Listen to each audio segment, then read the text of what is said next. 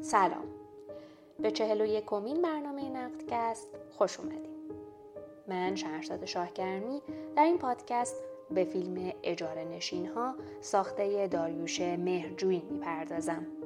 فیلمی که در سال 1365 ساخته شد یک سال بعد با اکران عمومی به پرفروشترین فیلم سال تبدیل شد و در عین حال اختلاف نظرهای بسیاری در سالهای میانی دهه 60 نسبت به این فیلم داشت. بعضی از مخالفان فیلم رو سمبولیک قلمداد کردن و نمادگرایی های اساساً بی ارتباط رو به فیلم وارد کردن.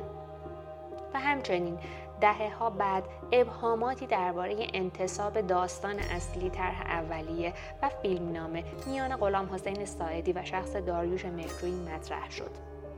فارغ از این مسائل توی این برنامه سعی می کنیم با روی کرده همزمانی و در زمانی نگاه کوتاهی به فیلم اجاره نشین ها داشته باشیم. رویکرد همزمانی به ما کمک می‌کنه تا بتونیم اثر رو به عنوان یک فیلم مجزا در زمان تولید و اکرانش در نظر بگیریم و اون رو در نسبت با وضعیت سینمای حاکم بر اون زمان بشناسیم. فیلم اجاره نشین ها از حیث موضوع و مضمون نسبت به آثار قالب عواسط دهه 60 فیلم متفاوتی محسوب میشه.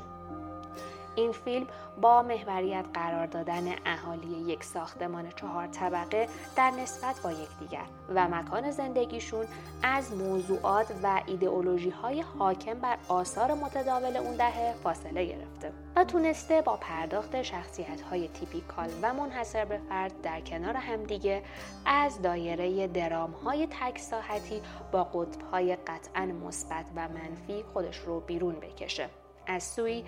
فیلم در نسبت با سال ساخت و امکانات سینمای آن زمان به لحاظ جلوه های ویژه موفق عمل می‌کنه و بدون داشتن تروکاش های تصویری همه پلان های مربوط به خرابی و ریزش خونه و حتی پلان مربوط به انفجار بنگاه املاکی در صحنه و در زمان فیلم برداری و بدون استفاده از بدل کار ضبط میشه. شاید بتونیم اجاره نشین ها رو از معدود فیلم های ایرانی اون زمان در سینما بدونیم که می‌تونه از بعضی از قواعد کمدی اسلاپستیک اصطلاحا کمدی بزن و بکوب به درستی استفاده کنه. و اما روی کرده در زمانی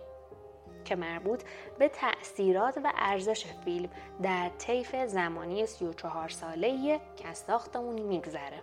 اینکه بدونیم حالا فیلم اجاره نشین ها در گذر زمان چگونه ارزیابی میشه. بسیاری از اهالی سینما فیلم کمدی دایره زنگی به کارگردانی پریسا بختاور و فیلمنامه اسقر فرهادی رو تحت تاثیر اجاره های مهجویی می‌دونن و سوی هم بسیاری از کمدی های رایج تلویزیونی به ویژه در دهه 80 بر اساس همین ایده ابتدایی یعنی وجود یک آپارتمان به عنوان مکان ثابت با شخصیت های متفاوت شکل گرفتن. شاید بسیاری از شوخی های موجود در دیالوگ ها یا موقعیت های فیلم اجاره نشین ها برای تماشاگر امروز سینما جذاب و خنده آور نباشه. در عین اینکه معزل آپارتمان نشینی و اساسا رفتار و روابط درخور این پدیده مدرن همچنان برای ایرانی ها نهادینه نشده یکی از ضعف هایی که با مرور مجدد اجاره نشین ها به چشم میاد مدت زمان فیلم و کشدار بودن بی جهت برخی از صحنه ها به ویژه صحنه های درگیری فیزیکی بین شخصیت هاست و اما مهمترین بخشی که به فیلم آسیب می‌زنه و شاید امروز بیشتر و بهتر درک بشه پایان بندی فیلمه. پایان بندی فیلم توسط هیچ یک از شخصیت هایی که به مدت نزدیک به دو ساعت با اونها درگیر بودیم و اونها رو در ابعاد مختلف شنیدیم رقم نمی‌خوره. به عبارتی اگر این پایان بندی تقدیرگرای فعلی وجود نداشت دعوای میان شخصیت ها که در دو گروه در طول فیلم مقابل هم سفارایی می‌کردن تا ابد می‌تونست ادامه داشته باشه.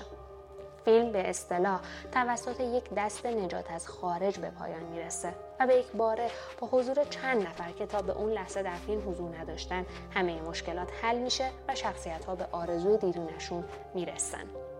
ما تا پیش از این با شخصیت های کنشگری روبرو بودیم که موقعیت های فیلم با انتخاب و تصمیم اونها جلو می‌رفت. اما یک باره این شخصیت ها فاقد کنش میشن و پایان فیلم با یک عامل بیرونی خارج از فیلم نامه بسته میشه